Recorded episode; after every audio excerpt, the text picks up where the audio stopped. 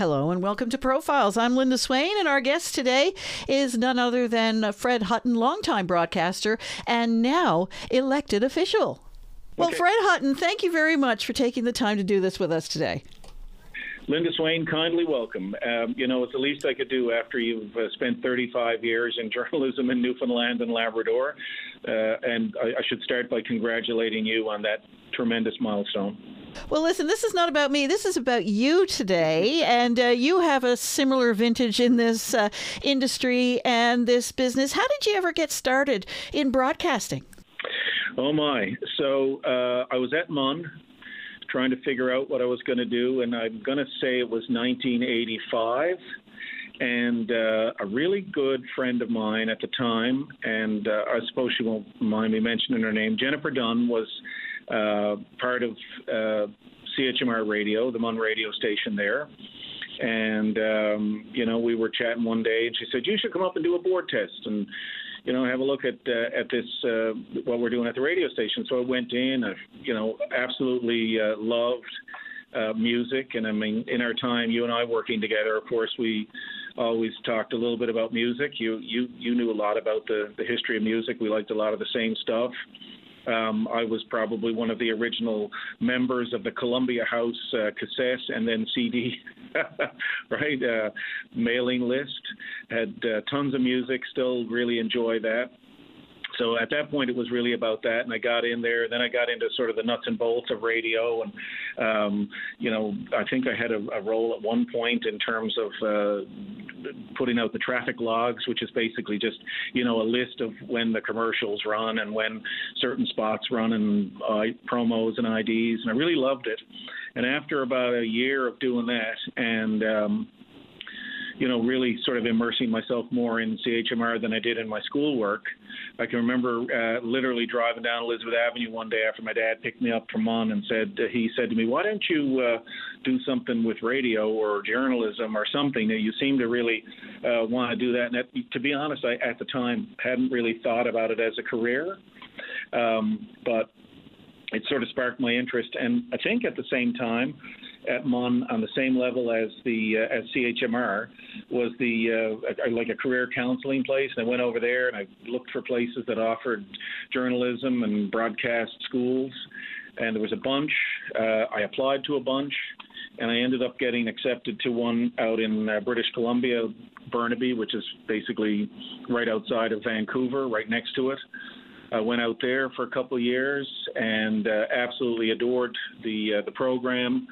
Came back here, got a job, of course, uh, with uh, NTV, and the rest, as they say, is history. Indeed, and I mean, you're in this new role now. Uh, did you ever imagine, you know, that your career would take this kind of a trajectory? I'm not. I- I don't know. I can't completely rule it out. And people have asked me a lot over the last couple of months since I decided to run for politics. Um, I'd said it before.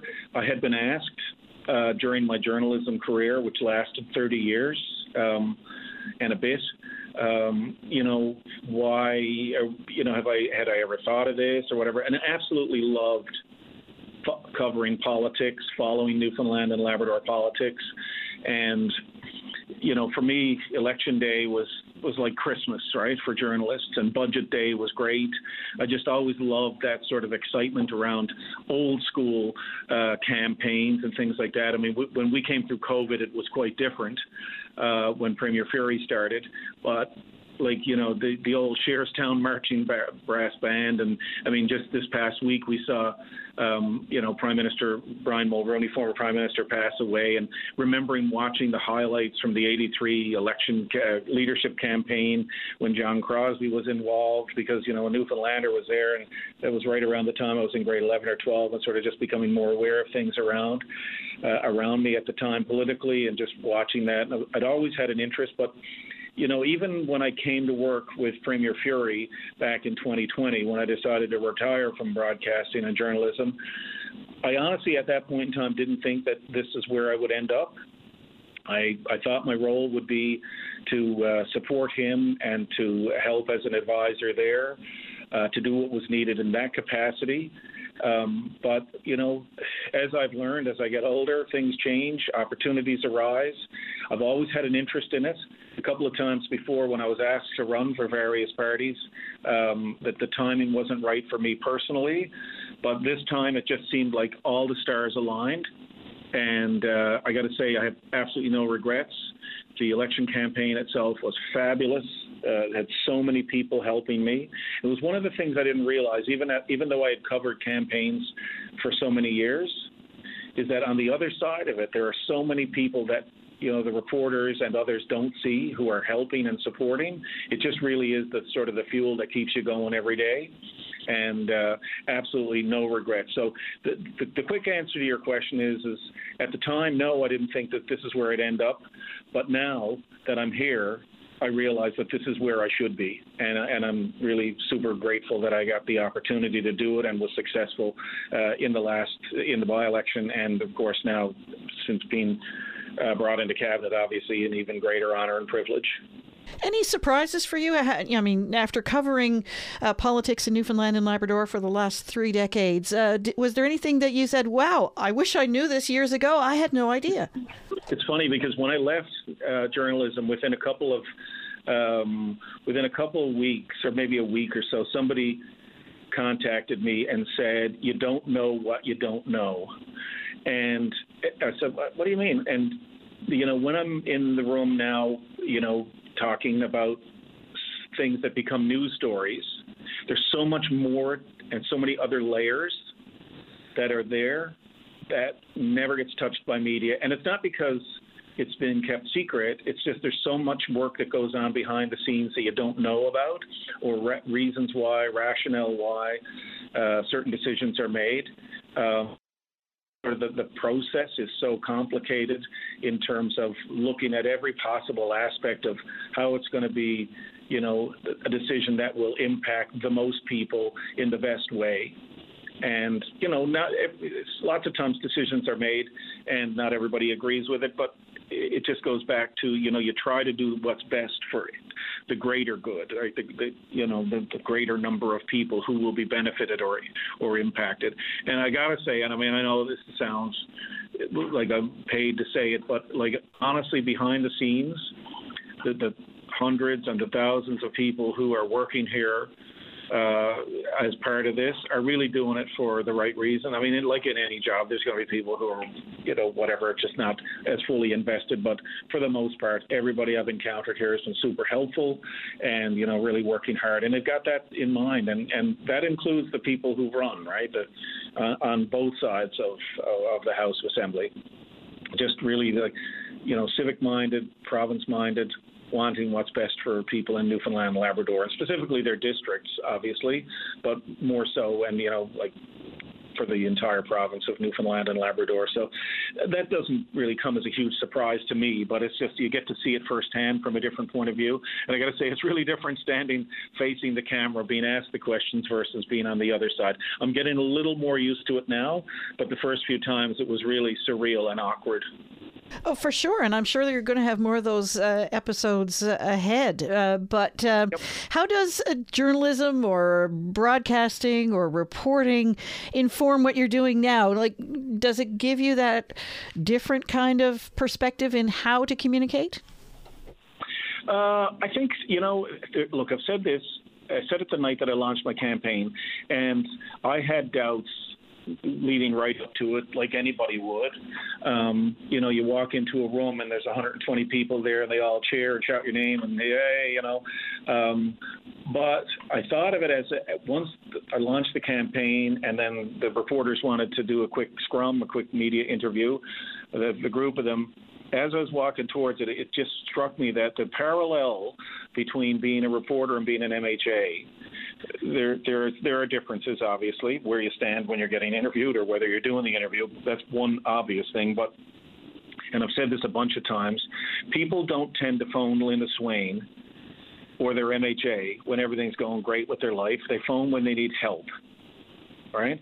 And they phone because they need uh, assistance for whatever reason, or something in their life has gone wrong, and they need some light shone on it, or they need some help navigating through government, or if in the media case they need they need a light shone on something that's that's wrong for them and that needs to be fixed, and that it's quite often how like you know more so than just the squeaky wheel getting the grease, but um, you know fixing what's wrong so that it'll be right, and this, so people will be helped. So that is really kind of the one main parallel. And, you know, being an MHA, just in the first couple of weeks, the number of individuals that you get to help, it's basically the same as uh, in a newsroom where someone phones up and say, "Hey, look, here's my story." The only difference is, at the end of the day, you would put together a two-minute or you know a minute and twenty-second voiceover in a report, and then try to get the other side of the story. For us, we're basically doing the same here as uh, as an MHA from that perspective. You know, from the other side of it, in terms of, of cabinet, it's um, shaping policy that would help again a wider range of people. You are working under a premier right now, uh, but you've covered a lot of premiers over time. Any, um, you know, instances that come immediately to mind as a as an interesting story you want to relate? You'll have to wait for the book, Linda. um, you know, I think in in in terms of covering elections. Um, I mean, it's just if you go back to the uh, when Roger Grimes became leader of the party, that was really like an interesting day. Oh, wasn't uh, it though? It... Raging snowstorm outside, and I think we were in Mount Pearl at one of the hockey arenas there, which is where it took place. There's a couple thousand people in the arena, the big vote. Um, you know, obviously we came through, and when I say we, I mean Premier Furey's leadership came through a time of COVID when, you know, the night that he was declared the leader, there was 42 people in a giant ballroom down at the convention center, uh, and everybody was seated seated 12 feet apart and wearing masks. And you know we were limited. I think it was 48. I'm, I might be wrong on that number, but it was it was not the usual you know hotel ballroom full of people. Um, and that was quite different. Uh, still very exciting and still very rewarding, but in terms of just that whole dynamic, it was quite different. Um, the um, you know, there's just so many stories from from from covering different things, and you know, I can remember actually just in the last couple of days, remembering uh, looking at a, a video that I had taken a while back, and I think I was working with VOCM at the time at John Crosbie's funeral because the Prime Minister Mulroney had just uh, passed away, and he eulogized, of course, Mr. Crosbie. And looking at that front row of people who included, you know, the Prime Minister Mulroney, his wife, I think uh, Senator Furey was there, Joe Clark was there, I think at the time Premier Dwight Ball, Justin Trudeau, um, you know, all these people who I'd covered over a 30 year journalism career and you know always wondered what was like on the other side where they're doing their jobs and you know where the MHAs are and to get to see it from this perspective now is really quite something it's kind of like it's it's closed a circle for me I think our guest today on Profiles is Fred Hutton. I'm Linda Swain. We'll be back right after this. Saturday morning, join us for the Irish Newfoundland Show. Send your request to irishnl at vocm.com or submit them online at vocm.com. Welcome back. This is Profiles. I'm Linda Swain. Our guest today is Fred Hutton. A lot of people might say, you know, after you know a, a career that spanned three decades, reinventing yourself in many ways is, is kind of a brave move. Uh, so long into a career, did you did you have any trepidation whatsoever? No, uh, not at all. Actually, um, I mean to to work for for Premier Furey. Well, I'll, I'll sort of tell you how that unfolded. Um, it was right around the time that he launched his leadership that he uh, he had asked me to uh, you know someone with his group asked me to come and and help with the campaign and and to help with the leadership. And at the time, we were going through COVID, and you may recall that there was a two month pause um, on the leadership at that point because COVID really, it, you know, the, the day that Premier Furey launched his campaign, literally a week later, everything was shut down. And I don't think people knew how much of an impact COVID was going to have on the world at that time. And for me, uh, my wife will tell you that I never make any snap decisions. I always need time to think about it. To you know, I always joke that she told me when I first met her one day she went out to buy a purse. She said I got to go get a new purse, and when she came back, she had bought a camper, a pop-up camper, off somebody. So I was like, that is definitely we are opposites. That is not the way I operate at all, right? And so we had that little pause, which gave me a little bit of time to think about it, and I thought about how much runway I've got ahead of me in terms of career and how much I've got behind me. And I thought if I'm ever going to do this now at 54, I think I was at the time, I'm trying to do some quick mental math in my head 53 or 54, it's been almost four years, yeah. So I thought if I'm ever going to do this, I love politics. I really have bought into uh, the Premier's vision. We sat in my shed for four hours and chatted three or four hours and had multiple cups of tea.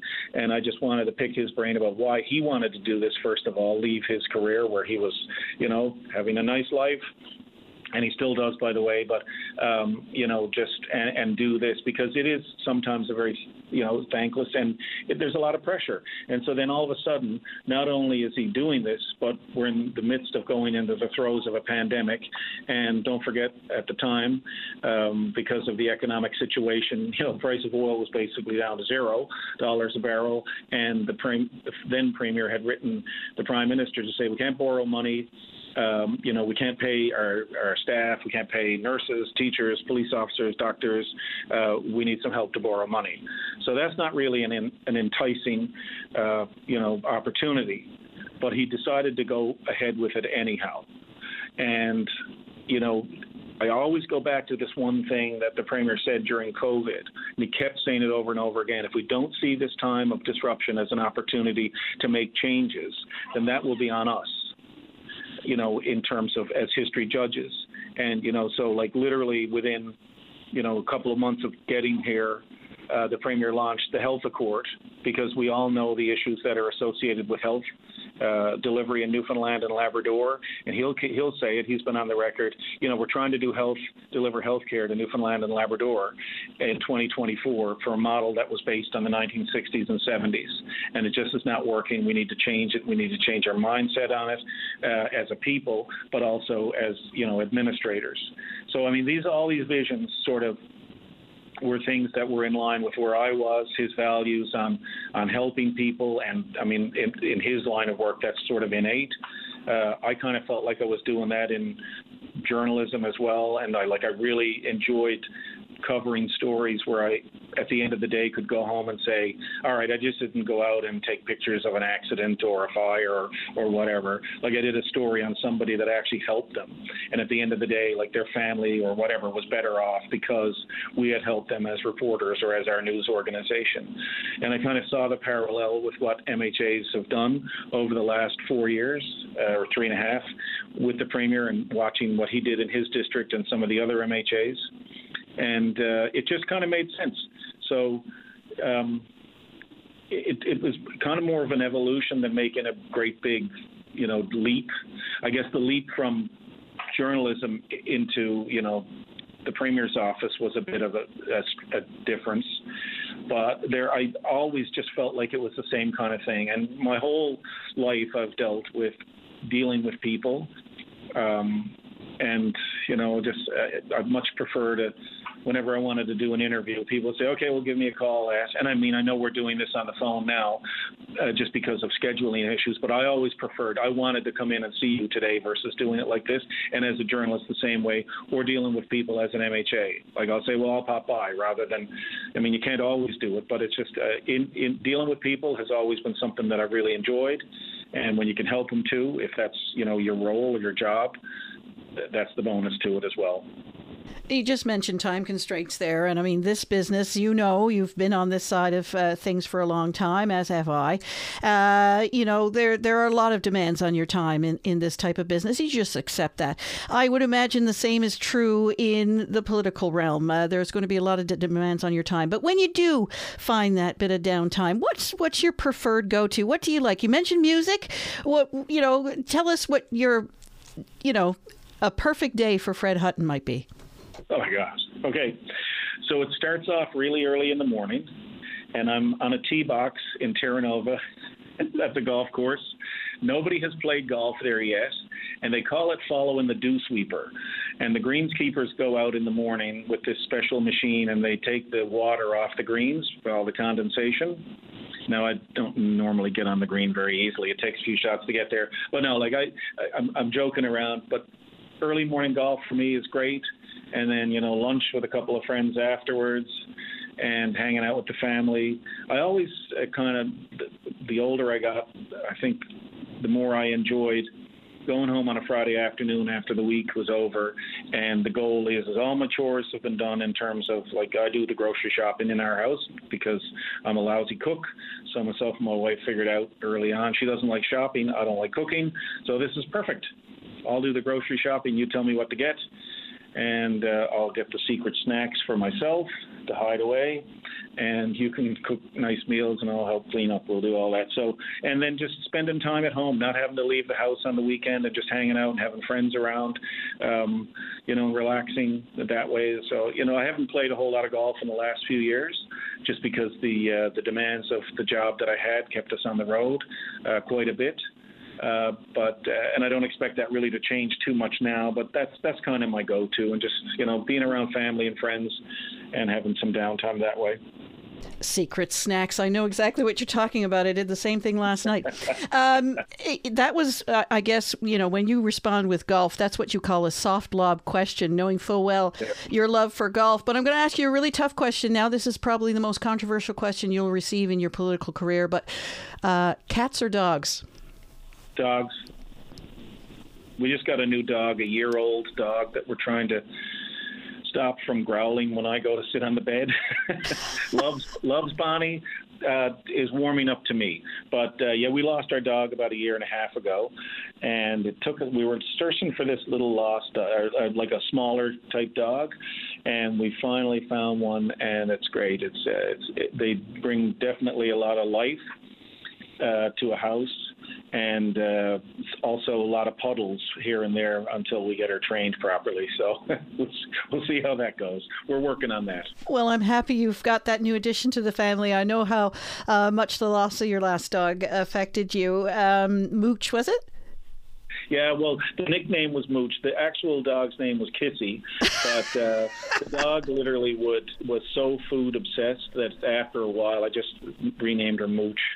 And in it, so my daughter loved her so much, we actually gave her a uh, she gave her an Instagram page, and. Uh, that that whole story is so funny because my daughter had been lost. We had a pug and we lost the pug. She wanted another one, and I didn't particularly want to get that breed of dog, and I was sort of out of the dog stage. At one point, we had three, and I just couldn't go back there.